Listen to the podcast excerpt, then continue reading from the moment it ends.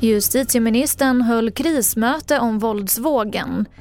Sverige ska bygga nya så kallade återvändandecenter. Och tre nya fall av den afrikanska svinpesten har konstaterats.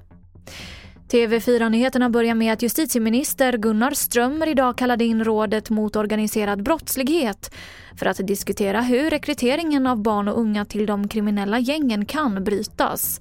Den senaste tiden har flera grova våldsbrott inträffat där barn varit både förövare och offer. Vi hör justitieminister Gunnar Strömmer. Två viktiga insikter kom fram. Det ena är att vi talar om som sagt en brottslighet som inte kan jämföras med annan ungdomsbrottslighet.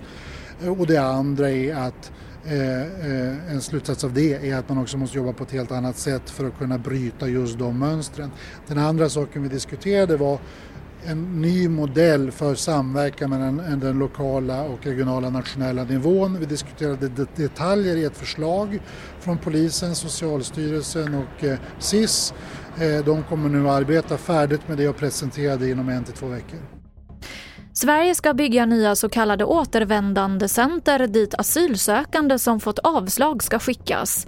Migrationsverket får nästan 300 miljoner kronor i nästa års budget för detta. Det här meddelade migrationsminister Maria Malmer Stenegard tillsammans med Sverigedemokraternas partiledare Jimmy Åkesson idag på en pressträff. Idag bekräftades tre nya fall av den afrikanska svinpesten. Totalt har nu 37 vildsvin hittats döda i sjukdomen. Alla har hittats inom restriktionsområdet runt Fagersta. Och det är fortfarande höga halter av miljögiftet PFAS i svenska kräftor. Naturskyddsföreningen har analyserat sju olika kräftpaket som säljs i butik och hittat otillåtet mycket PFAS i fyra av dem. Och nu vill man att Livsmedelsverket kollar på om det är olagligt att sälja kräftor med så höga halter. Det var det senaste från TV4 Nyheterna. Jag heter Emily Olsson.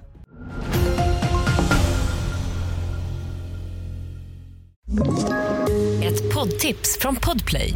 I fallen jag aldrig glömmer djupdyker Hasse Aro i arbetet bakom några av Sveriges mest uppseendeväckande brottsutredningar går vi in med hemlig telefonavlyssning och, och då upplever vi att vi får en total förändring av hans beteende. Vad är det som händer nu? Vem är det som läcker? Och så säger han att jag är kriminell, jag har varit kriminell i hela mitt liv men att mörda ett barn, där går min gräns. Nya säsongen av Fallen jag aldrig glömmer på Podplay.